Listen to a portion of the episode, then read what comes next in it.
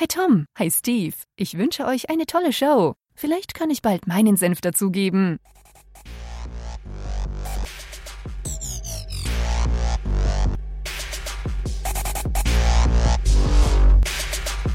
Welcome everybody to Masters of Profundication. I'm Tom Witham, I'm Steve Biles. and we are going to talk today a little about that. That was no segue, by the way. That was I decided not to segue.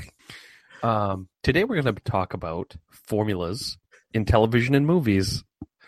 I'm high. We're going to try to talk about formulas in television and movies. I'm high out of my mind Inexplicably so, but on something that I don't know what it is.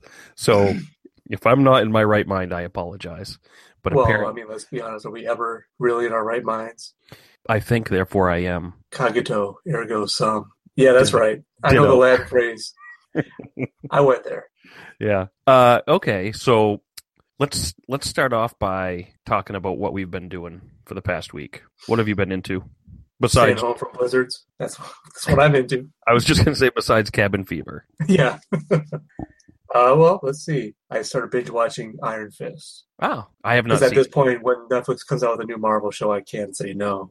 So, Okay, well that brings up a pretty good question. Are you uh, at hundred percent with watching all of the Marvel Cinematic Universe shows, movies, etc., etc.? Are you this this Marvel Studios that has created a cinematic universe that includes television? Are you at what completion percentage are you at as far as what you've seen? I've the one thing I've not seen is the latest season of Heroes of Sh- um, Agents of Shield. Okay. Actually, and the second season of Agent Peggy or whatever that was. Agent Carter, Um, Agent Carter, yeah. you sexist, of course. That tells me I know, right? I'm a horrible. I watched the first season. Yeah, It was it was fine. It was okay. Nothing to write home about. yeah, and the ditto. I First few seasons of like Agents of Shield was serviceable. It had its moments, but nothing that I just I don't know. This whole year I've been abandoning a lot of my long running TV watching on purpose, and that was one of the ones that hit the cutting room floor. So Yeah, I haven't seen uh, most of Agents of Shield. A matter Yeah. of fact, I didn't finish the first season. Uh, But you got far enough that I told you my whole Buffy theory, right? yes, yeah, the, yeah, yeah. If you if you watch Agents of Shield and you're a fan of Buffy the Vampire Slayer, Agents of Shield is a remake. The first season, at least, is a remake of Buffy the Vampire Slayer. Just think about it straight out. You can think of every character and every major character as a one for one recreation of the Buffy characters. I think that you And need some to, of that means spoiler, but they're there.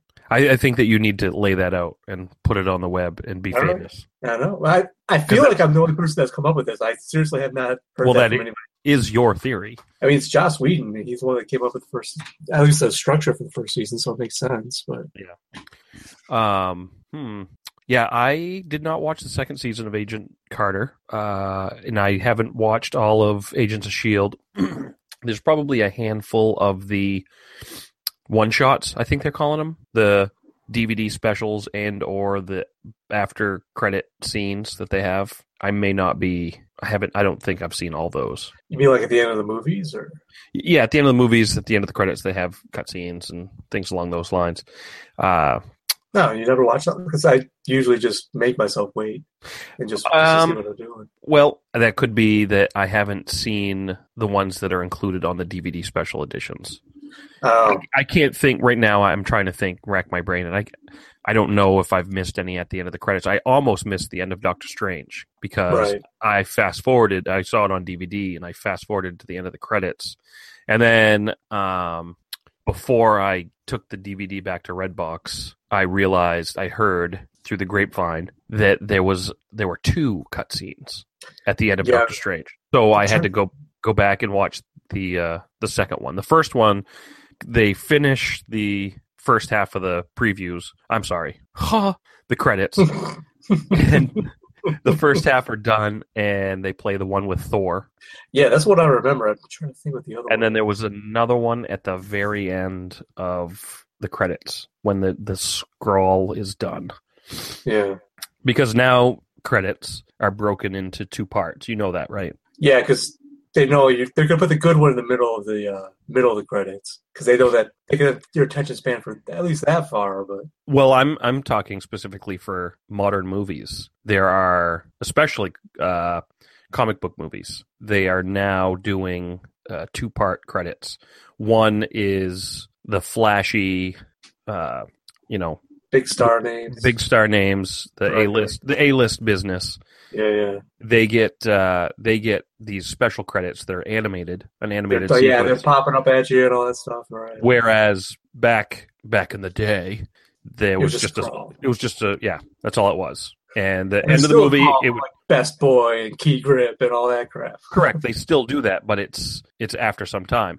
Back uh, a while ago, and I think they got away from doing this, especially in movies. Not so much TV. I think they still do it in television, but they used to spend a good minute, two minutes at the beginning of the movie, flashing the names of the actors. Yeah. Oh yeah, I remember that. They don't they don't do that so much anymore. So now they're animating the they're animating that and putting it at the end of the movie. Yeah, they would have most movies, at least the ones worth watching, would have the action starting while some of the credits were playing like transparently or in the corner or something like that. Right.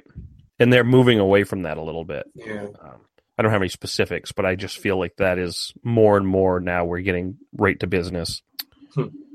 And uh, boy, I wish I could remember that. I remember it being a little bit of a revolutionary thing. Um, and I'm sure we'll figure this out and we'll mention it at a later time in a different podcast. But um, one of the things that uh, they like to do is they you you watch the movie and then the last scene of the movie is the title of the movie. And Oh I'd yeah, like to know when like, when that just started. just in case you forgot what you were watching. Boom. Right. Like they won't Yeah. show any opening credits. They won't show any of the title sequence. They'll show you the movie, and then at the very end, the very last scene is boom. This is what you're watching. Doctor Strange. Yeah, well, I think even like the Dark Knight did that, if I remember right. Like when he's driving off on this motorbike, Yeah, his, yep. his special moped comes off into the tunnel. and then, the Dark Knight.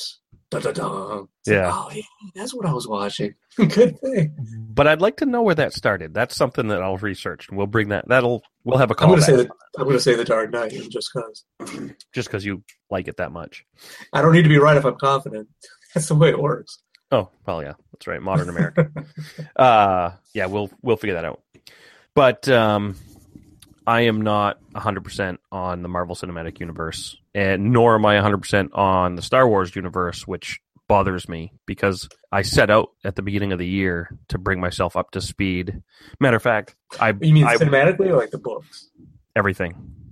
Hmm. Now, So not the Marvel Cinematic Universe, simply because I mean Star Wars. Star Wars, my plan was before Rogue One, I wanted to have read all the books and watched all the Clone Wars and Mm. all the cartoons. All the I wanted to have all the things that were canon in my brain for when I watched Rogue One. I failed miserably on that. I will say that I did read uh I reread actually The Phantom Menace and got so frustrated with it. I, I I have to blame it. I have to blame the Phantom Menace uh, for my lack of following through on that. Simply because it's where I started. That is, I think, if you look at the list, the official canon list and the timeline, I believe they count the Phantom Menace as day one. That is, that's it. That's where it begins. the the book or the The book. yeah. Well, Now, I- the I might book, be wrong the book or the movie. Do you remember who the author of the book is? Terry, uh, Terry Brooks. Terry Brooks. Yes. Because he's a kind of a if you're like a fantasy nerd, he's kind of a big deal. Yep. And I can't say that the book was written poorly, but it was an adapt Well, he's adaptation. also a simplistic fantasy writer too. If I have to Yeah. have a little criticism, like he's great to if you want to get your kid into reading fantasy, he's you start with Tolkien, then you go to Terry Brooks. Yeah. But as you kind of go along, it's like, oh well. Yeah. Um, so I, I actually downloaded all six uh, books on my Kindle. Plus, I want to say Aftermath, which is the book previous to Rogue One. God, I should I should know that as a Star Wars nerd. I should know that, but no, it is the book. Aftermath is the book previous to Episode Seven, and that okay. tells the story of why all. That old guy at the beginning. Well, I guess so. I haven't read it.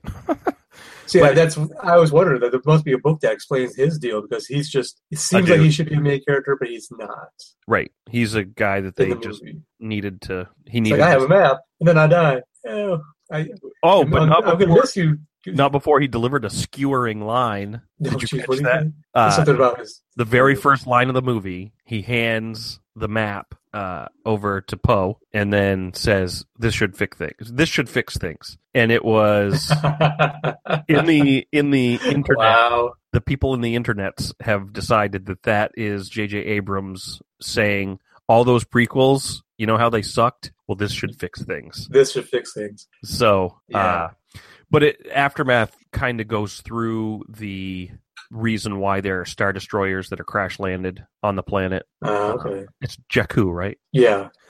So Not bunch- Tatooine. No, no. No, No, it, it's Jakku. it's and- They've crash landed a bunch of star destroyers, and essentially it was like the Empire's last ditch effort, like their final hurrah before they retreated into the outer limits of the galaxy. But they had a big battle and crashed a bunch of stuff there, and that's the story of it. And then there's also a video game that is canon. It's I think the only video game that is canon in the Star Wars universe right now, and it's not even the whole video game. It's only a certain mission, and I want to say that that video game is Battlefront. Oh, yeah, that makes sense because that came out It not that long ago. yeah, I think that that came out before the movie. There is a mission side quest type thing that is canon, not the whole video game, just that one mission. Mhm. So you've got the book, the video game, then episode 7 starts and voila. Then they did a book before Rogue One called can't remember. It's- That's a weird title. no, no, I can't remember. But it's uh, it's a book that they highly recommend you read before you watch the movie. So Then- I'll bet they do. yeah, You, we need a little more money from you, then you can pay us, us money to watch the movie. right. So uh, the people again that live on the internet were like, so we're having prequels to our prequels now. Is that how Yeah. this the whole thing works? So I'm a fan of prequels. I like prequels. I Everything's a prequel to something. Huh? indeed. That, deep thoughts. If you subscribe to that whole time concept, Psh, time. I think we talked about that last week.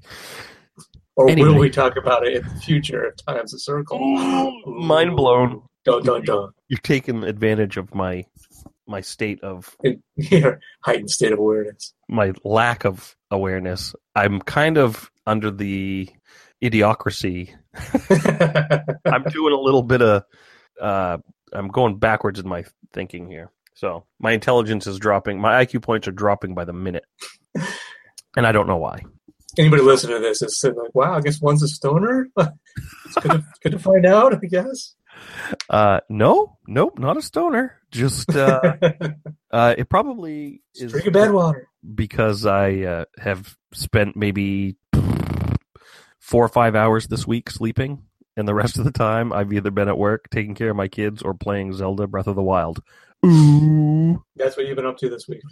Oh my that God. answers the question. yeah, I've been playing that like crazy, like crazy, Crazy, crazy. and I have not slept at all.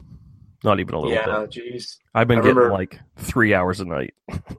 That see that I feel like like I want to like pat you on the back and be like, oh, I remember back when I was like that. You know, Yeah, like well, you're like you like you're somewhat of a newcomer to being obsessed with a video game. I feel, or at least a game like that. well, I've been there many times. Sadly enough. Yeah, I'd say my experience with video games in a nutshell here, I'm going to break it down for you. When I was first introduced to the Nintendo Entertainment System back in 1986, I know I know it came out before that, but I didn't get a chance to play it until later because I lived out in the middle of the woods with you know no money. But anyway, uh, I was obsessed, and every little game I got my hands on, I played it to completion, and I would stay up until I would sometimes wouldn't go to bed. Oh, yeah, That's yeah, how yeah. obsessed I was. Um, so then things got complicated with marriage and kids. Uh, fast forward to a time when I didn't have any responsibilities. Uh, my I got a GameCube, I guess is the best way to put it, and I got back into playing some games. And again, didn't sleep. Got obsessed with games. Then I kind of didn't. I, I got a Wii. I got a Wii U. I'm not a, into PlayStation or Xbox or any of that. I I did get into some PC gaming a little bit with uh, Myst and those sequels and um, some first person shooters, SimCities and stuff like that. But nothing really got me obsessed And then uh, along comes Mario Kart, and I'm, you know, I like to say that I'm pretty good at honing my skills on that because I've played hours and hours and hours of Mario Kart. Um, but Mario Kart was an easy one to put down. It's really you, there's nothing to complete. There's just racing and racing and racing, and yeah, it, that does get monotonous. So this game is completely different. It is more like the games when I was a kid, and it confusing me, and it's complicated, and it like it's I don't know what I'm feeling. I I don't have know all these these new emotions. Yeah, but it's uh it's such a big game. It's a huge world. It's you know, there's all kinds of things to do. There's Yeah, you know, there's horses to tame, there's dogs to make friends with, there's arrows to shoot into things and bad guys to slaughter and you got to cook. You have to cook meals. You can actually go to an inn and rest and sleep for the night. And like there are all these things It's like, wow, Link gets to go sleep. And here I am sitting on a couch at three o'clock in the morning. I'm not going to sleep. So, you know, when I Welcome to the open world sandbox games. You just, Yeah. you just don't stop. oh, it's rough. It's really Like- hard. When your back is aching and your eyes are drooping, then you're like, all right, I, I think maybe it's time. And then you Yeah. dream about it. That's the grist. And then you wake up thinking about it. And then you come back and start. Especially like your week is just to be shot, you know? Yeah. Yeah, I've- well, I it's it's a lot harder to do that when I have kids. So But not when impossible. when I have an opportunity to spend with my kids, I'm usually doing that rather than playing the game. But when they go to bed, Yeah. and if my wife's in bed, you know, I come home from work at midnight, so that's prime time. Everybody's in bed, mm-hmm. so I stay up and I play. But the unfortunate thing is, I gotta get up at seven o'clock in the morning and get my kids ready for school. you can also nap in the morning if you needed to, but that would take. Why away would you nap? So Why yeah, would you nap when you have an opportunity to play you? Zelda? So that's that's what I've been doing with my time, and that's probably why I'm a little bit loopy right now, is because I really haven't slept at all. yeah, understandable. Yeah. So, and I'm I'm enjoying playing. It's one of those things that I'm sure after a while it'll get old and I'll stop playing. But And you'll be a little bit sad about that too. I guarantee it. Yeah, for now, that game, that game you love so much starts to become a little bit of a drag, and you're like, "What happened to me? What what happened to us? what happened to What- How did we lose what we had?" I could have been doing adult things, and here I am. It's like, but I got that sword and that one rare piece of armor, so I've accomplished something with my time, and Yeah. I've made something of my life. I, I tell myself that over and over and over again. I am so accomplished. Oh, what a bummer! Bringing it down. All right. Okay, so let's talk a little bit about television and movies and formulas. Yes. See, now I think formulas is like a big umbrella for what I feel like we we're going to talk about. Well, let's let's break it down for somebody that might not know what we're talking about. Um, formulas are very much exactly what that you think they are. Uh, a TV show Set gets standards. a TV show gets made, and there are certain things that need to go into making a television show. Writing being probably one of the most important thing, and uh, when you're writing, which I have no experience with, but it's evident when you watch a show, especially when you watch a show start to finish, episode after episode, season after season, it becomes very formulaic. And so, break down. Let's just. I'm going to say CSI break down Yeah. the formula of a CSI episode. That's a good example because the procedurals fall into this procedurals and sitcoms fall into this pro, uh, this um trap. I guess you could call it a trap. It's hard to say because Well, it's not necessarily a bad thing. Right, it's But- you you watch these shows for a reason, and you, the reason is you know what to expect. You know what you like. You know what to expect. You know you're gonna you're gonna turn it on. Okay, like look at CSI. You're gonna turn it on, and you're going to know that they're gonna find something that's out of place, something that's in their world a unique case, even though it's some you know a new one pops up every week. As like, all right, this is a mystery. What what are we gonna do? And you've gathered the usual suspects, and you go through the instances, and pretty quick within the first ten minutes, a a candidate for who done it pops up. But the formula dictates that will never ever be the actual person that done it. Or if it is by chance the one that did it, then the reason they did it is completely different than the reason that everybody's going to assume. Right. There would be a twist. Yes. So in But a CSI Nine times out of ten, it's the person you think did it in the first ten minutes never do, actually do, does it. So if we were going to write a uh, a CSI episode, we would have to have uh, the show open with a crime being committed. I think almost 100% Or the- of the time. something like CSI, you can have the aftermath of the crime. Right. So you have you have the crime, which is usually a murder. Yeah. I I think with the CSI, it's almost always a murder, right? Almost. I can't. I mean, I can't think of one instance where there's, there's CSI was. probably an exception, but that would be like the exception. Okay. So you have uh you have to have some sort of body being found by some unsuspecting, unwitting person. They Yeah. stumble across a crime scene that is somewhat bizarre. Maybe uh maybe something that you hadn't thought of. Maybe it was ripped from the headlines. Maybe it and was somebody will comment on that too, like, I've never seen this before, or oh my god, this is this is brand new. I- I'm so glad I I bought this special CSI tool in order to investigate it. Of So you're gonna- the CSI tools. You're going to have uh, an unwitting person discover a body in, in a weird way.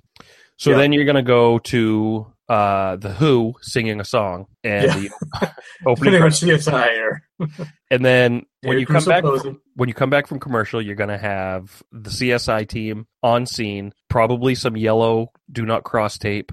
You're going to have uh, some press. You're going to have some witnesses, some onlookers, and you're going to have the CSI team crouching near a body with maybe a tarp or a sheet or something. Yeah. And then you're, you're going to scan the crowd. You're gonna mm-hmm. you're gonna pan over the crowd because the killer always likes to revisit the crime scene. We all know that that happens 100 percent of the time. That's what these shows have taught me. the killer always returns. There's a as a quick tangent. There's an episode of The Shield, which I did not watch the whole way through, but I watched the first season, where the killer does return and he whacks off all over the crime scene that he returned to. Right. Well, I mean, why else would you show Why up? would you just do that? Yeah, yeah. Uh, so th- that is the beginning of a CSI. Now, then we're going to retreat to the lab, and in the lab, they're going to have a roundtable discussion about what it could be. This is also a time for them to sum up any type of drama that is happening between any of the main characters, whether somebody is dating somebody, whether somebody Right. is doing something, and they'll add a little bit of dialogue. Then there's going to be a twist. Then there's Mhm. going to be a lab tech call and say, "We found something that we've never seen before. This You is bizarre. You've this." got to come and see this." So then you're going to have the CSI people looking over the body in the morgue. Uh, they'll have a discussion about what weird thing you know we found a moth in the trachea of the you know what I mean. There's got to be something. And then, um, so they'll go back out to the field, and then there's going to be a roundup of usual suspects, uh, maybe some interrogations. Um, while this is going on, the lab tech is going to have a dun dun dun montage. and You gotta have the montage. so the montage is going to have some freaky techno music playing while they're looking in test tubes, and there's there'll be you know Bunsen burners, there'll be There'll be dummies and blood spatter. blood spatter. There'll be people wearing goggles that are spraying fake blood. There'll be uh, test patterns run on firearms. You know those types of things. But it'll all be done in a montage with music in the background. So then there'll be that uh, narrowing down of the suspect, and then that suspect will be in an interrogation room. You'll everybody, including the audience and the everybody's going to think that's we got the guy, but then dun dun dun, something, some evidence got you know found out that only CSI people can find out, and then it'll be revealed who actually did it, and then guess what? You're going to get a confession every Mm. single episode. and they'll tell you exactly why they had to do what they had to do. Yep. And This be is at least somewhat amazed that nobody understands and agrees with them. Yep. At least a little bit. Yep. And that is, uh, I'm going to say, uh, roughly Credits. 100% of every CSI episode. And this is the formula for almost every procedural known to man. Law and Order. Here's my personal favorite, and I do like this show, but I still can't help it shit all over it. Is House, where Yeah. the whodunit is, you know, a disease. a disease. Yeah, so it's the same thing, only it's in a hospital. And Right. I think one of the things they did with House, which I never watched a single episode, I, I'm familiar with it in its place in pop culture. Uh, I know the players and the actors. I know some of the story, but from what I understand from it, didn't they do a little bit more uh, work into fleshing out his persona? Yeah, he. This is that's one of the reasons I like the show because they did the characterization was actually really good, Yeah. And didn't- you got to know he he. I'll say changed as the seasons went on, but he was still largely the irascible misanthrope that really didn't like anybody, and most people didn't really like him. well, But he was British. not in the show. I mean, Oh, not in the show. Is, yeah, yeah.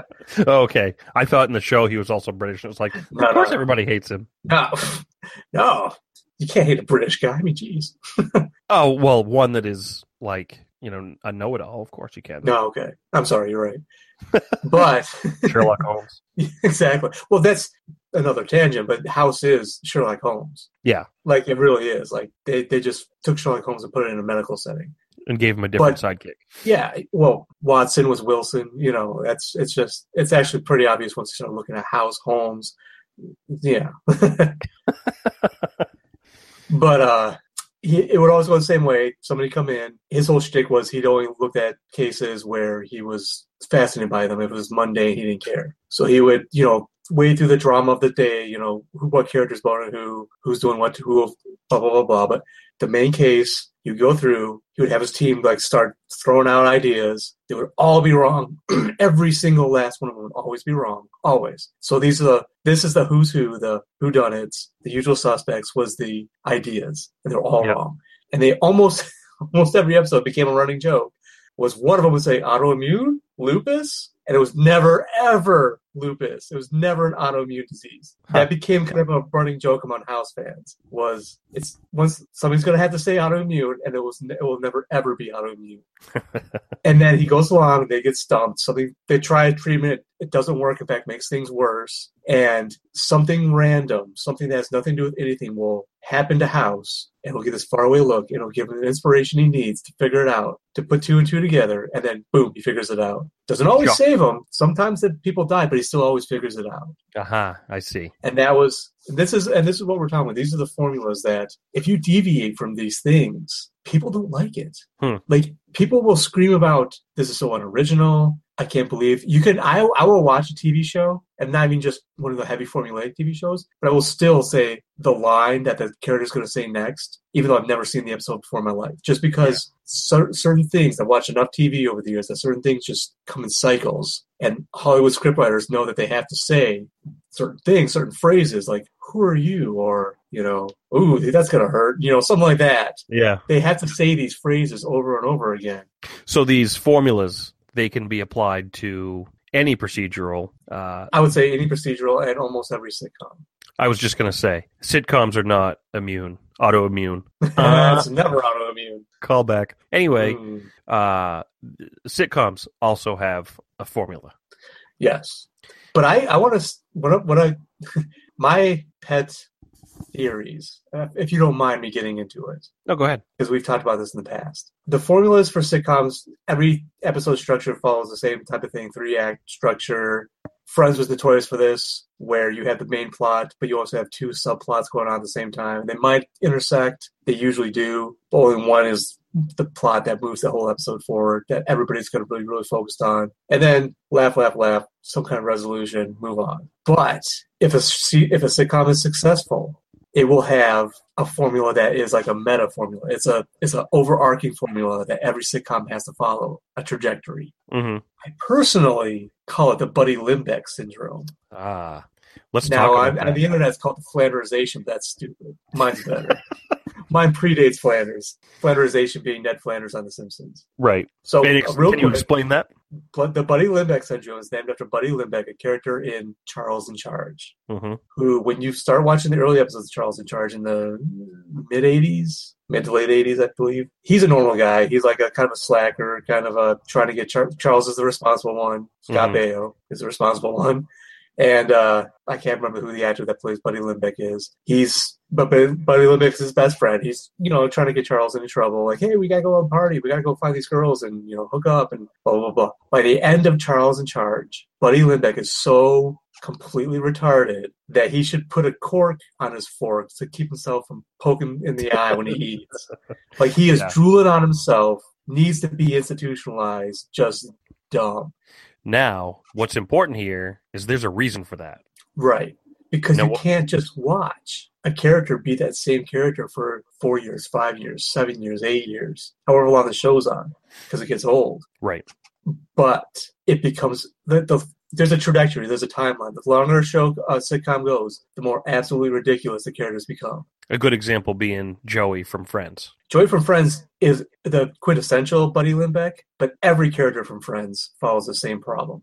Let me, I will, I will illuminate, illuminate this. Yes. Joey from Friends becomes, like I said, drool on yourself, stupid. Right. When he's Right. introduced in the show, he's a dumb actor that's Yeah. kind of a womanizer that's maybe not the smartest guy. He's not the sharpest knife in the drawer, but he's also he's not that dumb. He's got street smarts and He's he's got some good quips, and he's got things that you know you would you you everybody knew a Joey from first season. Everybody knows that guy. yeah. Everybody knew every one of these guys. Kind of the intellectual, kind of the slutty one, kind of the uptight. You know, Breakfast Club. Sure, but by the end, Joey became just an imbecile. Yeah, Look a at mess. look at um, Phoebe. Phoebe's character in the first season was the space cadet hippie, very very sweet, very naive and kind of airheaded. She became a raging bitch by the end of that series. just a horrible. Like, who would ever be her friend by the end of that series? Just terrible, terrible person. The space cadet hippie kind of went out the window. Yep. The, With Smelly Cat. yeah. but yeah, by the time she started stopped seeing Smelly Cat, he, her personality just collapsed. Yep. She just became terrible to everybody. A conniving, backstabbing, true. Monica should have been on medication for her OCD. Well, and that's a good point that you make about Monica. And what it boils down to is they may introduce uh, a character with a, a quirkiness or some sort of quirk. Right. One personality quirk becomes all they are. Right. It it consumes them because week after week and episode after episode, they kind of expand on that one little quirk. And it's sometimes it's a small jump and Mhm. sometimes it's a huge jump. But Monica was introduced as being a little OCD. But she was the rock. She was the responsible one. She was the level headed one. Right. But by the end, she was crazy about the furniture being in the right spot. And Yeah. Like I said, she should have been on medic. Like somebody with that severe of an OCD problem would have been on medication in real life. right. And then you have Ross, who was, you know, the intellectual kind of goofy one. By the end, he be- he was like king of the nerds. Right. Like he was like the um, empty-headed, the absent-minded professor stereotype. Yep. Like real smart, but has no real social skills and makes every stupid decision in the world when it comes to dealing with other people. You know, Rachel was kind of the airheaded one, but by the end, they established her history, and she was just like a raging whore, like her entire life for some reason. Now, this this is a problem, but Mm-hmm. it is the television that we have. And Right. I think that it would be when I think about it, I think about how difficult it would be to sit and watch a TV show where the characters maintain their level of well, whatever characterizes them. If they maintained it and didn't deviate that at all, Mhm. would it would it be just as good? And when I think about that, I think about Arrested Development. Right. And I, I want to say that through the whole series of Arrested Development, they all had their arcs. They all went up and down. But Mhm. in reality, they were the same characters from the start as they were at the finish. They were I- all batshit crazy. I completely agree, which is why I tend to think like I know I said I think you have two choices when you're running a successful TV show. Take the shortcut and do the Joey Lembeck syndrome. I'm not going to call it the Flanderization. Screw that. Where every character becomes like the most cartoonish aspect of their personality traits. That's Right. the shortcut, but it does keep things progressing, maybe even fresh, if fresh is the right word. But it does it it you find why you like these characters and then just keep and you notch that up to eleven. Right. So and there's things going. it really But- puts it really puts that in kind of a finite this is going to end. There's no way that There's, this there's person at that point before it becomes completely ridiculous. Yes. Urkel from what was that Family Matters Yeah. was a perfect example when they went way past that, way past. Like that show became a, a jumbled mess of fantastical nonsense by the end of its run. I, I didn't even bother watching it. Maybe the first few seasons, but I've heard enough about what happened that I can't imagine like a real fan of that show. Like who hung on till to the end? Like he went back in time, he went into space, he was making robots. It was insane. But that's not how that show started. But that's a, and No. it's a perfect example of really once you start down that path, there's there's no hope for you. And that's the one path, and that's the that's the easy path, and you can have success. Look at Friends; people are going to be talking about Friends forever, hmm which is a song from Saved by the Bell. Boom. Sorry, that was a that was a very esoteric nerd thing to say, but there it is. That's Um, okay. Well, and that's another example of a show that went to extremes. And then I want to say that I can't say that too much because they did leave and go to college, and of course they were teenagers. So mhm. the, of course they're gonna they're gonna change over the course of their teenage years. They're they're not gonna be the same people. right, so and that's that, never that might not be fair to that, That show. That was like a low brow, not low brow, but that was like a, a very low After school, bar yeah, for a sitcom, anyways. Like nobody was expecting that one to knock it out of the park. It was like kitschy and it was good. It was fun when you were a kid, and that's right. all it was. but it also it tackled some some uh, examples of things that might happen to a teenager through those years, and then it kind of shed some light. Did. Out on caffeine pills. Yeah, who hasn't been there? Yeah, I know. Uh, Oh, that's great. anyway, But anyway, so that that's your one option. That's your I call it the crutch option. It works. It gets you around. Mm-hmm. Yep. Arrested Development would be your second second option. Like you said, they didn't change, but the show was funny all the way through it was due to somebody somewhere, some team of people knuckling down, doing the work, and actually coming up with a web. And I, it really was a web of plots and coherent comedy. jokes. Yeah, that just everything was a call, like everything was a build up, and then you had the callbacks. And like, oh my god, I see what they did there. You can Yep. re-examine it years later and see things you missed, and it was just brilliant. And that's because they did the work. They they said, you know what, we're not going to use this crutch of Mhm. everybody comes like. I mean, Gob was ridiculous from episode one, and he was just that ridiculous in episode, you know, fifty whatever the Right. last one was. Right now, So- I'm going to be a little blasphemous for a minute, Mhm. and I'm going to call out uh, probably no. Well, I mean, Oh, yeah. One of the worsts that suffers from this. Um, I don't know. I might be eating my words here a little bit, but I'm going to just call out The Simpsons. Oh God, yeah, that's not blasphemous. The Simpsons. There's a reason why this is called flanderization. Yeah, I mean, he's the most glaring. He became. He started off as a basic, just a good, good guy that was a foil for Homer because they needed a foil for Homer, right. and he became like the the worst stereotype of the right wing Christian conservative you could ever put on paper. yep. Which, just to be fair, there's probably right wing conservative Christians that are exactly like that, but Right. And I don't know. I, the one thing that I can think of is, maybe if you take the first season of The Simpsons and just throw that away, not that it was bad. I'm just saying that you just take that right out of the that was a equation. wheel season. Yeah. And then from there, Homer Simpson doesn't, I mean, he's a know nothing slob from the jump, and he's still a know nothing slob. Now, Mhm. has he gone to outer space? Yeah. Has has he tamed a lion? Has he, you know, been in a monster truck show? Has he, you know, what is it that Homer Simpson hasn't done that the know nothing slob? There's no way they would have done. So Right. it, you know, that's a different, I guess, type of show simply because you can do that with a cartoon. Sure. So Yeah, I think a- that it, it doesn't suffer as much as some of these other shows. definitely some of the characters did. Like Moe would be another example of character that went to the personality extreme. Uh, Dr. Hibbert, you know, some of the side characters. They even tried to give a character arc to Barney where he was getting sober. Then they gave that up and made him a drunk again.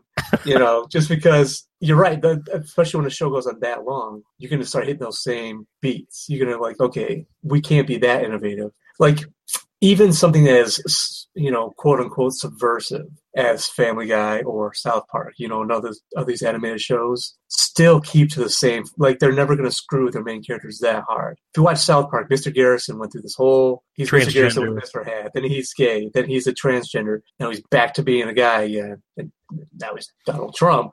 But but he still looping back around to where he started. You know, Kenny died, died, died, died, died. Then they laughed it off and gave an explanation because he's got superpowers, and then now he's just kicking around, but he's barely in the episodes anymore because they figured that one characteristic of his was getting old, but they didn't have a new one to replace it, so we're just Butters. not going to have it in there. Yeah, Butters became the new Kenny. He Yeah. became the fourth one in that quad. So Okay, well, how does this apply to movies?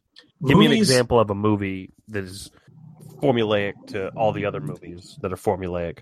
I would say movies, you're not going to hit the same problems because unless you're something like I don't like Harry Potter, where you're running for multiple you know parts in a series, Mhm. you're not going to have really the characters become that polarized in their personalities. So Over the course of a movie, you're going to have the a natural character arc, but it's planned. You know, part of the story. so the cinema formulas are different from the television formulas. They're still formulaic in the sense that we can take a cookie cutter mold and, and we can put a movie out there that fits the same mold as the last movie that came out.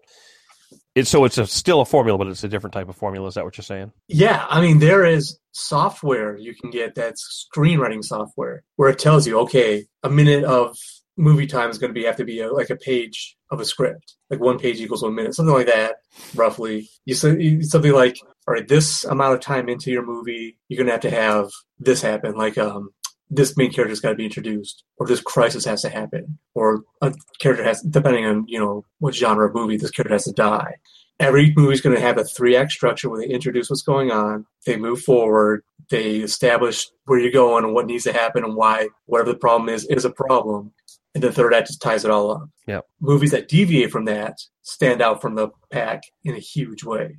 Now, when you say stand out, do they fail? No, not well. I'm sure they some have stood out and failed, but I think some of the best movies stand out from the pack.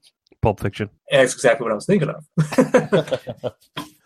because that was just non-linear. It was all over the place. Even Reservoir Dogs, you could say, hit that. So you know, Tarantino movies, I guess in general, with all his later stuff, hits the same formulas, anyways. Yeah. So I, I and I, I want to say like a movie like Memento is the same thing, but it, it's kind of a three-act structure just in reverse. You know, Right. True. Spoiler alert. right? Uh, so what this was there's a reason why the movie going audience, the public in general, hungers for a twist in a lot, at least in a thriller or a sci-fi movie or something like that, a horror movie. A movie without a twist seems vaguely unsatisfying because Yeah. then you've just watched the same movie you've seen a million times with a different veneer. Right.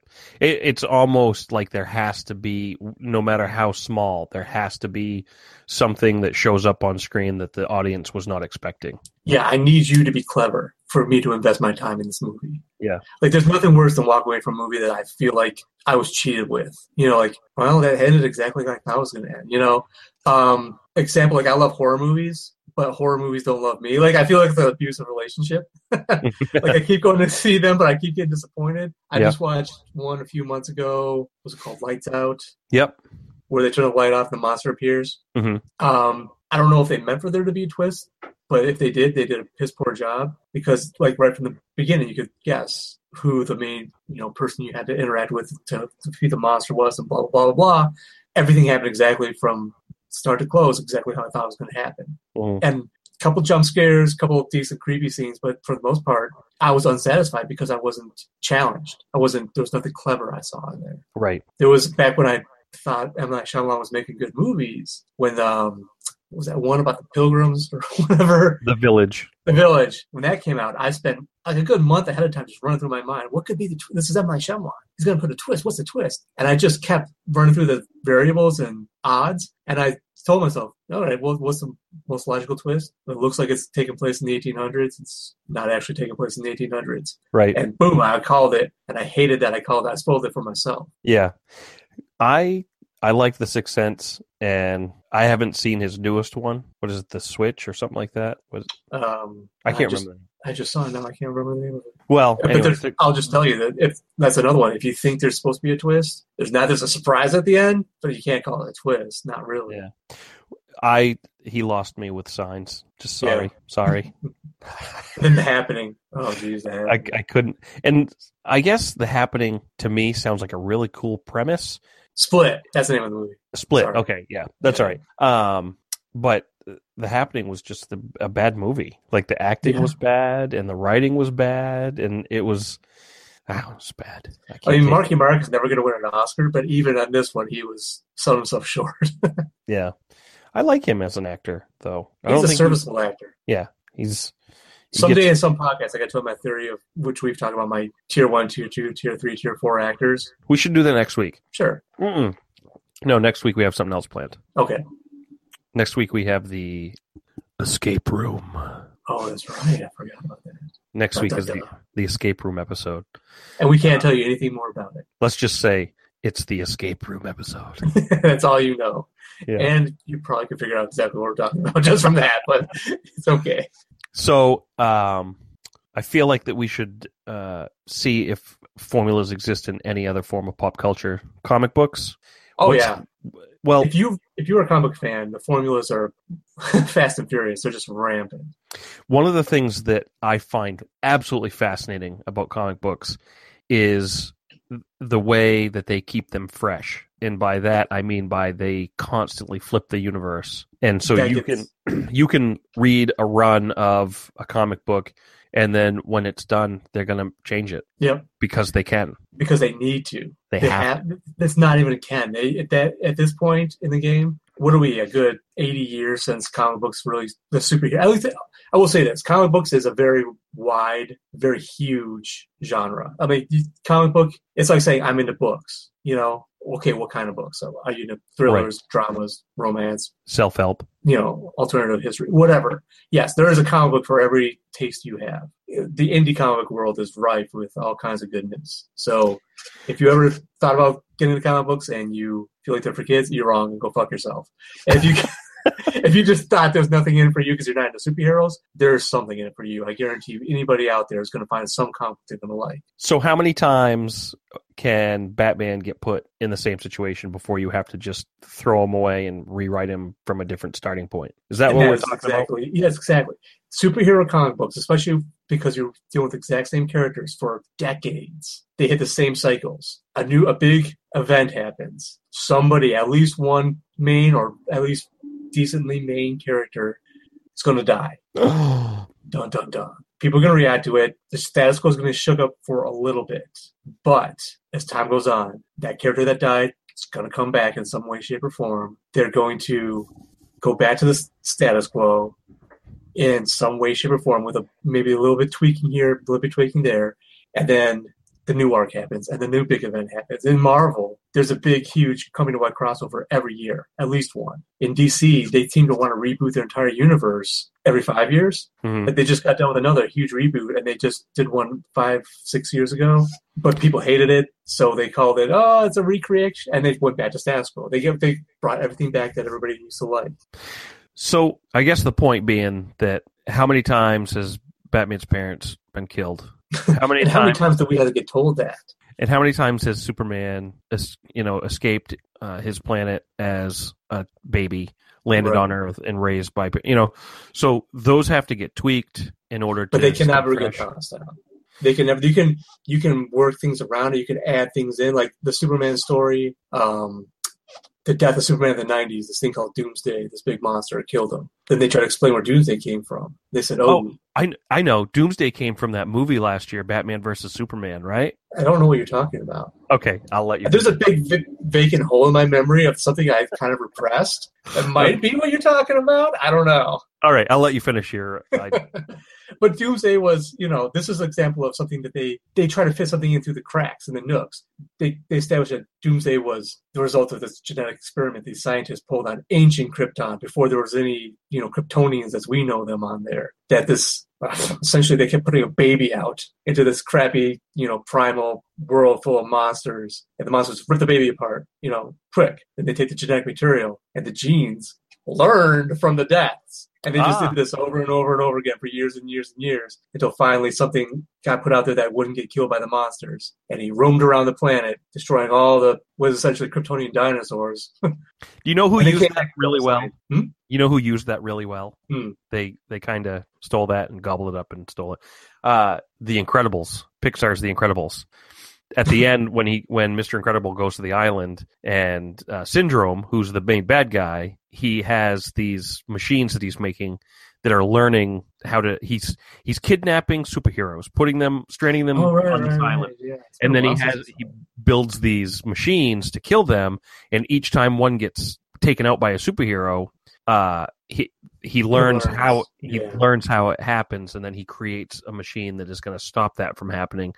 So by the time it gets to Mister Incredible, it, he's defeated all these superheroes and learned all their weaknesses. So now this is a super machine to destroy Mister Incredible. So- Which the, the Incredibles that is much more plausible than dead genetic material sometimes retains a memory of how it died. Yeah, that's. But the, idea, to the the idea is that Doomsday walked around, killed all the ancient dinosaurs, paving the way for the humanoids, ah, the uh, Superman's people, to rise. So Superman owes its existence to Doomsday, and that's an example of what they can do to try to keep things fresh or unique, or you know, say something new about it. Like Batman, they keep trying to wedge in that he might have an older brother somewhere. Maybe, maybe not. Mhm. Maybe it's the Joker. Maybe not. You know, Ooh. maybe Alfred his mother had an affair. Maybe not. oh you know, snap! How about they don't change the core of the character, but they can work around it. how about Batman's mother is the Joker?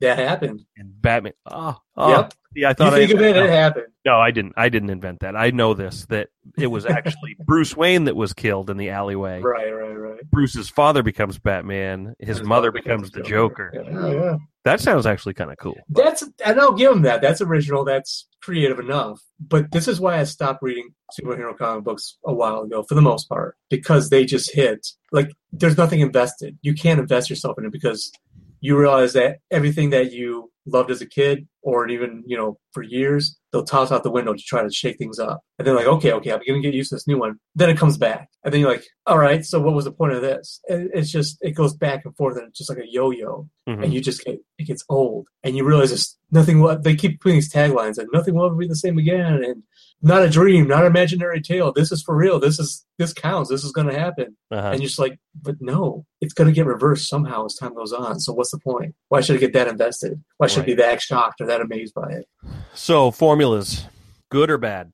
Uh, necessary, Good and bad. good and bad. Like I said, the point of all this is to be entertained, and if you need a, if you watching a formulaic show and you're entertained, that's fine, right? You know, we just need to be distracted from our shitty, shitty existence.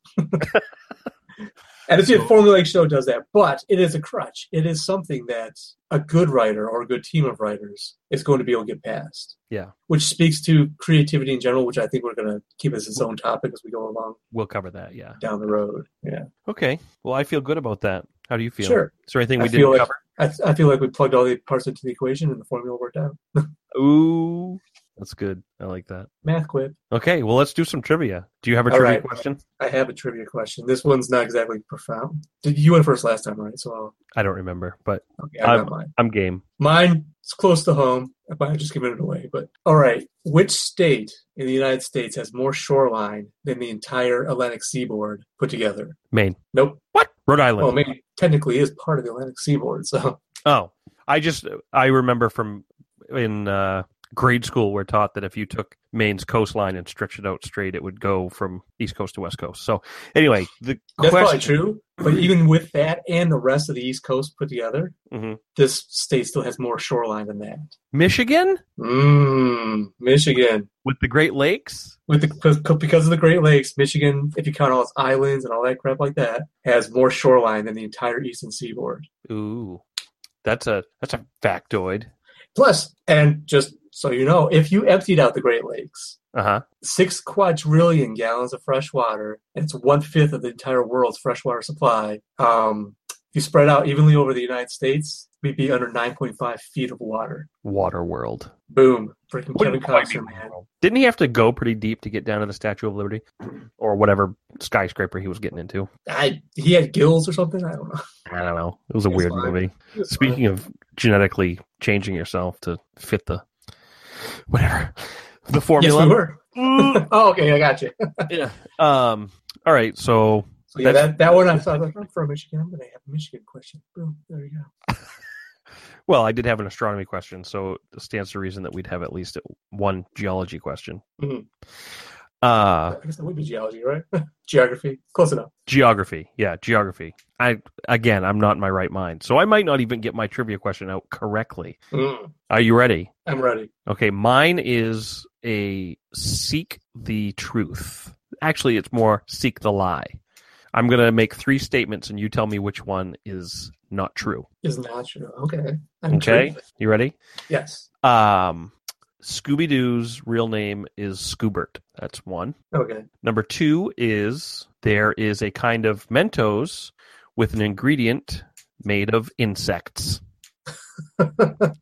and number three is uh, former governor well, Mitt Romney, Mm. Massachusetts governor, was featured in a deleted scene from Aerosmith and Run DMC's "Walk This Way" music video in the '80s. Oh man. So the three are Oh my god. What was Scooby Doo's real name supposed to be? Okay. Scooby Doo's real name is Scoobert. Scoobert. Scoobert Doo. That's his real name. Uh, there is a type of Mentos that is made from insects, has an ingredient of bugs, Yeah. or Massachusetts Governor Mitt Romney was featured in a deleted scene from Aerosmith and Run DMC's Walk This Way music video. Which one is the lie? See now I would almost say the first one, but I'm not going to because I know that Shaggy has an actual real name too, and I can't remember what it is offhand. So it makes sense that Scooby Doo would have an actual real name that they just don't use. And it's Scoobert. Scoobert. I'm gonna I'm gonna say that's not a lie. Okay. I want to say the Mitt Romney Run DMC thing is a lie. I didn't even know there was more than one type of Mentos, but it stands to reason they could have some kind of insect protein or some crap like that in there. so Okay, Mitt Romney, Run DMC, Mitt Romney. you are absolutely correct. That is the lie. Because that seems when that video came out, who was Mitt Romney that they would have put him in there anyways? Well, maybe he You was know? just maybe he was just a nobody that was in He the was- music video and it was in the background. deleted. He was a backup dancer. Oh my god, that would have been the greatest thing. ever. Uh, Because Scooby Doo's anybody real, knows how to dance, the Mormons. Scooby Doo's real name is Scoobert. Scoobert Doo. And every Look once in a while, Shaggy's real name someday. that'll pop got into my head, and I will laugh a lot because his name is Scoobert, which is one of the greatest names ever. Uh, red. I want to say Shaggy's name is Norville or something weird like that. red Mentos. The they get their red color from a red insect. Ladybugs. No. Oh. It's an insect from South America. I can't remember the name of it. It starts with a C. Chimera. Chim- Chimera. I don't know why. Crimean.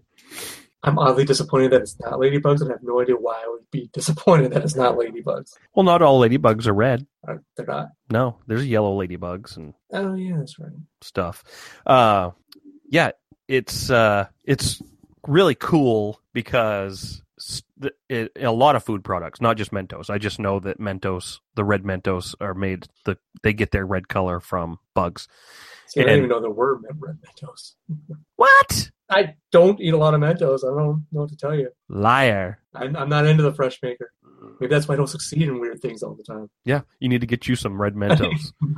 Uh, anyway, what's great about it is um, Starbucks went to this type of dye uh, a couple years ago Hmm. to say that um, they were not they were going to move away from artificial ingredients, and because this is a natural ingredient and it's made out of bugs and it makes things red, they were going to put it in their food products, which it's in a ton of food products. yeah, a lot but I'm guessing Starbucks customers flip their shit. not Starbucks, not technically Starbucks customers, vegans Oh, went jeez. absolutely bonkers. well, more so. I think that you need that caveat. They went more bonkers than they usually are. True, but I, I think that that is great because the vegans were like, no, we want our artificial flavorings. We want our artificial ingredients. I We, would rather get bone cancer than have one insect be harmed because of me. I would rather have my testes shrivel up to. Oh wait, that's yellow number five. Sorry, Eh, whatever. anyway, I got the I got the Mitt Romney question. Yeah, I gotta ask, where did you come up with that? I, I watched the Run DMC uh, music video, the Walk This Way, Mhm. and when they're panning the crowd and they're doing like their thing and they they go to the live audience section of the music video there's a guy that looks just like mitt romney and i'm just Oh, like okay. hmm Well, maybe they're all true. Maybe that was Mitt Romney and you. i don't think it is but John i thought the fact that he's from Massachusetts and Aerosmith is from Massachusetts, I thought that that might be a little bit more plausible. John Kerry was in an episode of Cheers. Was he? What did he do? Was he? He, I don't, I barely remember. He was outside the bar. Norm and Cliff talked to him for some reason, and that's all I remember. He appeared as John Kerry, though. Maybe they were talking to him about swift boats and swift boats in Vietnam. That's right. Windsurfing. right. If Norm was right. in anything, it was windsurfing. I think that was a good episode. Well, we got to do the vault. Oh, that's right. The vault. I almost The forgot. vault. Okay, we should have saved trivia for last. Damn it! Damn Well, it! Damn it! Damn The it! vault is going to need all our concentration. Okay, so let's talk about the vault. The vault is uh, a legacy movie that goes beyond a list. So It becomes Uh, protected it becomes protected under the law in a vault, in the vault. if you will. From scrutiny. From, I guess the best way to describe it is is when we're talking about our top ten lists. There's no need to put Star Wars in your top ten list because it's going to just It's exist. given. It's a given. It is. It will be at the top of everyone's list, and if it's not at the top of your list, there's something desperately wrong with you. But anyway, I feel like if you put it in the vault, you can technically criticize a movie, but you're like a bully for doing so. like you could criticize Star Wars, any of the three originals, but you know, fuck you, right? buddy. Like if you're going to criticize Star Wars, make it the prequels, and we'll be okay. yes, exactly. Maybe even some of the new ones. Who knows? I can even criticize Episode Seven. Still enjoy it. Still criticize it. But you can't criticize the first three. Just no, it's because it, it exists in the legacy vault. it's in the vault. So let's talk about the the movies that we're going to put in the vault, or the movie, because we're only going to choose one, and we're going to hash it out here. Then we're gonna do it again later with different pair. Yes, I'll pick a Yeah. movie for next week. That's going to And so be on. So. The movies that we have this week to be debated are Pulp Fiction, which is the one I brought to the table, and A Few Good Men, which is the one that Steve brought to the table. yes. So I guess I'll start by saying that I think Pulp Fiction deserves to be in the vault, deserves to be above and beyond all the other movies that would exist on peasants lists. Uh, or the fact that a it's a good movie. It's a really Yes. really good movie, start to I finish. agree with you. Uh, it's very unique in the way it does things, and in, it's unique in a way that I think when it came on the scene, it was something that people weren't not necessarily hadn't seen before, but it certainly wasn't anything anybody expected. And you know, for all the problems that Quentin Tarantino has in his life, and I think that he really did a great job on Pulp Fiction. The casting was perfect. Nobody is miscast in that movie, as far as I'm concerned. The writing is fantastic. It gives us some great quotes. Uh, There is a random appearance by Julia Sweeney, which has always made me scratch my head a little bit. Julia Sweeney, who- She was a SNL cast member for a few years. She's there Oh, at the end with she gets in the car with the wolf. yes. It's just kind of a random. But- Okay, I know exactly the scene you're talking about, and I actually like that scene. It's it's a it shows. I'm not saying the wolf- scene. I'm just saying her as a choice. Well, Okay, I mean, She- nothing comedic about it. She was a comedian. There was nothing. I don't know. It was weird. well, she's she's not a supermodel. She's not a super yeah, but she did it for me. Not gonna lie. Just so you know. when she did Pat. Was it because uh, Yeah, Pat. I'm a very sexual being. Yeah. um I yeah, that I find that casting choice to be odd in the sense that she was a little bit out of place. Like it like if he was getting into a car with like some real supermodel, it wouldn't have surprised me because he's the wolf. Sure. Yeah, he's supposed to be like the man. The wolf is supposed to be the man. So the fact that he gets in the car with her is just that much more fascinating that, you know, That, You- you, you know, can't- I'll give that one to you. You're right. That's make you think about it. you can't question his choices because he's the wolf. So it's like, what is it about her? What? What, yeah, she have. right, and he seemed the wolf to me seems like the kind of guy that would sit down and have an interesting conversation with anybody. Like he'd Mhm. sit down next to a homeless person and probably have the most interesting conversation in the world. You know what I mean? so So we know some homeless people, so that takes some doing. I I know some homeless people that I do not want to talk to. That I don't Uh, even not even for one word. I don't even want to be in there. When they do talk to me, I want to punch them. yes, that's right. We we're not as horrible as we sound. We work in a jail. Um. So Well, Anyway. are, I don't know. Pulp Fiction is my choice. Casting, writing, uh, pace, uh, whatever formula it, it has. Um, just from scene to scene to scene to scene, I'm engaged the entire movie, and at the end, I'm incredibly satisfied. I believe that this movie should go into the legacy vault in order to be known as one of the best. Okay. Boom. I just want to say one thing. When I watched it in college, I had friends that only liked it because they felt like Bruce Willis and Ving Rhames were going to establish a friendship. So just keep that in your noggin. Okay. That's the only reason they liked that movie because they were confused. They didn't like how dark and weird it was, but they felt like because Bruce Willis came back and saved, you know, Marcellus Wallace. Marcellus Wallace, there was going to be cool? friendship. I like that. We Yeah. cool? Yeah. It's like those guys are going to be friends, man. They're going to work together. and They're going to they're to be friends. Oh, they could be like a buddy cop movie. Yeah, that that could be a Pulp Fiction sequel. I like some of the conspiracy theories that are around. I love the one that uh, Marcellus Wallace is wearing a band aid on the back of his neck. So people are saying that the the devil took his soul through his. I yeah, I've heard that. Yeah, yeah. Yeah, That's what's in the briefcase. Yeah, yep. There's all kinds of theories. I I enjoy that it's still making us talk today. I think my personal theory for what was in the briefcase was the one pound Reese's peanut butter cups. Yeah, That We would good? make me yeah. drop my jaw in awe. Yeah. okay, so that's your vault choice. That's a very quaint choice, but okay, I'm not going to shit on yours, yeah, you will. probably, but Okay, so let me explain why I think A Few Good Men is an unassailable movie because a it, it stands the test of time. It's, I'm I'm not saying Pulp Fiction doesn't, but for a movie that takes place in the early '90s, it doesn't matter because it's military, so it's impervious to the passage of time, and it's the legal system, which sadly enough is also impervious to the passage of time. But this is a hyper focused movie with no. You said there's no wasted characters or miscast characters in Pulp Fiction. I say a the same thing about A Few Good Men, and b there's no wasted moments in that movie. There's nothing you would ever snip out of that movie for any reason. Like everything has a at at least even just for characterizations purposes, but everything has a reason, and it's all building to a, one of the best climaxes, one of the most memorable climaxes in movie history, is when he finally gets Jessup to admit to the code red and all that stuff. you don't think there's at least one second of wasted time with Tom Cruise looking off in the distance trying to think of a solution? It's characterization, man. It's you need to have him struggle. You need to have him come to that moment of inspiration he needs. You know, if he just got it, if he's just like, "Oh, that sucks," that dude shot himself. Wait, I know what to do, and you know, hey, that sucks. That would be terrible. That would that would be a horrible, horrible movie. Well, I sure think top other aspects, but not. I think uh, this movie benefited from being a play first. yeah, I've heard that, but I never So saw the play. I think that they were able to wring out every last drop of awesomeness. Which doesn't detract from the fact that it is awesome, right? Maybe it had a springboard, but it works. Every every cast, like Jack Nicholson, is always Jack Nicholson in every movie, but he's definitely the best version of Jack Nicholson in this movie. You know, Yeah, uh, Kevin Bacon was perfect as the uh, guy that's kind of his friend, kind of not.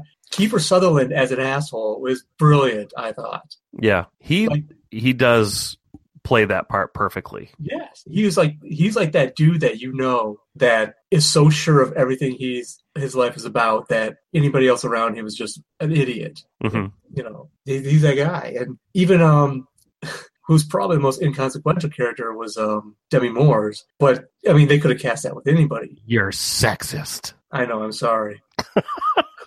I'm terrible. I am. They'll have to remake it now to make the main. No, I, I'll take that back. I'll try to regain my non-sexist state. The most inconsequential character is that third guy in the trio, whose character name I can't remember. So yes, that's probably the most inconsequential character. probably. Even he is necessary to round out the dichotomy between Demi Moore and Tom Cruise. and getting to the truth. And getting yes, he's he's there to be the kind of the, the tether between them, the, the referee, the goalkeeper, whatever whatever you want to call it. So he's necessary. He's just the most inconsequential character, but he's not inconsequential because the movie is brilliant and has no wasted space. I think what I take away from this movie that I think is a probably the best message is that Tom Cruise could handle the truth, and Jack Nicholson had it all wrong. But he He couldn't. handled it like a champ. He he lost his cool. He wanted the truth, but he couldn't handle it because Did he not Well- handle it though? He didn't handle it because he gave, he got the truth about you need me on that wall. You know, You might not on like that me. wall. You might not like to talk about what I do, and he didn't. Tom Cruise absolutely did not want to think about it or talk about it. He just wanted to get Jessup, so he couldn't handle the truth. He had to find his own sub truth. the under truth, the ultra truth, as it were. Okay, so now we have to weigh these two movies against each other because only Sure. one can go in the Legacy Vault tonight.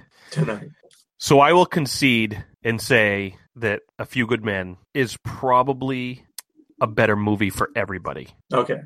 I can't say that it's a better movie for me, Well, but f- yeah. for the for the every person, I think A Few Good Men certainly certainly better for everybody else in the world. More people could sit and enjoy that movie than they can sit and enjoy Pulp Fiction.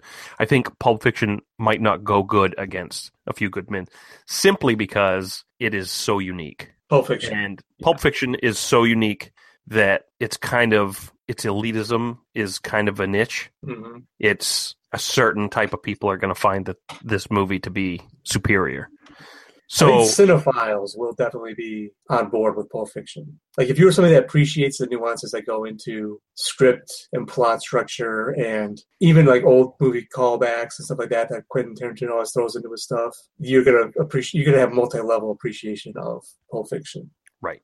That is, and I'll frankly admit, is not there in A Few Good Men. A Few Good Men is a tight, engaging story. That's going to appeal to more people than Yeah. a quirky good movie. Right.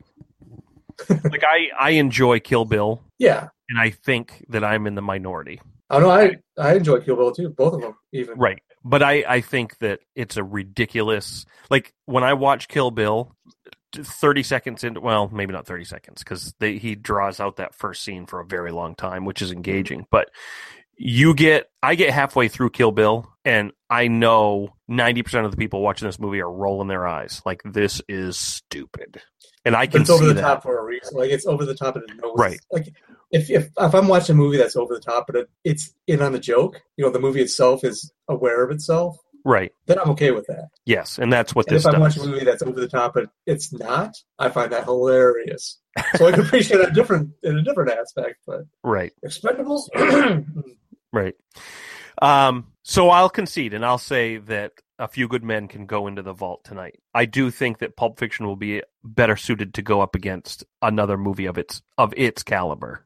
to be magnanimous, I will tell you this. I will say that Pulp Fiction will be a, uh, it's like a genre of its own. It's like it becomes its own category type of Yes. thing, and that's something like things are compared to Pulp Fiction more than Pulp Fiction is compared to anything else. Okay, here's a question. Now now that we've decided that a few good men can go in the vault and Pulp Fiction can't. It's done. What's done is done. I want an honest answer from you. Mhm. 20 years from now, which one is more likely to be remade? Oh Jesus, Pulp Fiction all day long, and which is a tragedy because I have my own strong opinions about remakes. But somebody is going to try to make, remake Pulp Fiction, and they're going to butcher it. Well, you know, I say that, but what you you know, I, I take that back. Remakes are like the poor man's money. You know, it's it's just it's remix of the poor man's pro- profound nostalgia. If you know what I mean, I don't know what I'm trying to say. I'm just word salading it here, I guess.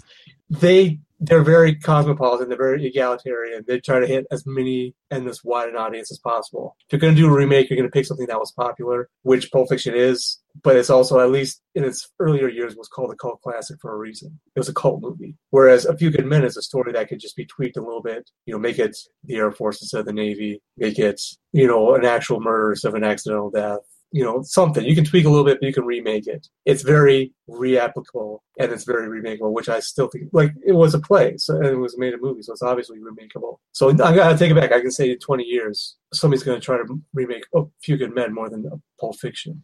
Because Pulp Fiction can't be improved upon or It's just it's so much its own thing that if you're going to remake Pulp Fiction, you're just going to remake Pulp Fiction. Right. You know, like it's going to be like a shot for shot redo. Otherwise, it's just not going to be Pulp Fiction. agreed. Maybe I should. Geez, maybe I should concede. Maybe Pulp Fiction should go in the bowl. Too late. Vault's I closed. don't, I don't Shut know. it. I almost just convinced myself to throw my own movie out. Yeah, that's what I do. Um, you made me regret winning. I'm sorry. I'm so sorry. don't apologize to me. Apologize to the listeners. They're the ones that have to deal with this. I'm such a wishy-washy spineless. Um, so that's good. We'll um we'll end it there, and right. I think that we teased what we're doing next week, which we have to set that up. Um, We need to do that before we Yeah. actually do. yeah. We need to So- do the thing before we do the podcast. Yes. Yes. So next week at this time, or depending on what order people listen to this. the episode after this one is going to be special. We are going to um, we're going to do something fun. Make it special. We're going to be special. It'll be special. be better people. Yeah. And you'll be able to tell. Yeah. So until then, um, I'm Bob Scully. and I'm Frankenstein Mulder, I think you have a new first name every time. probably.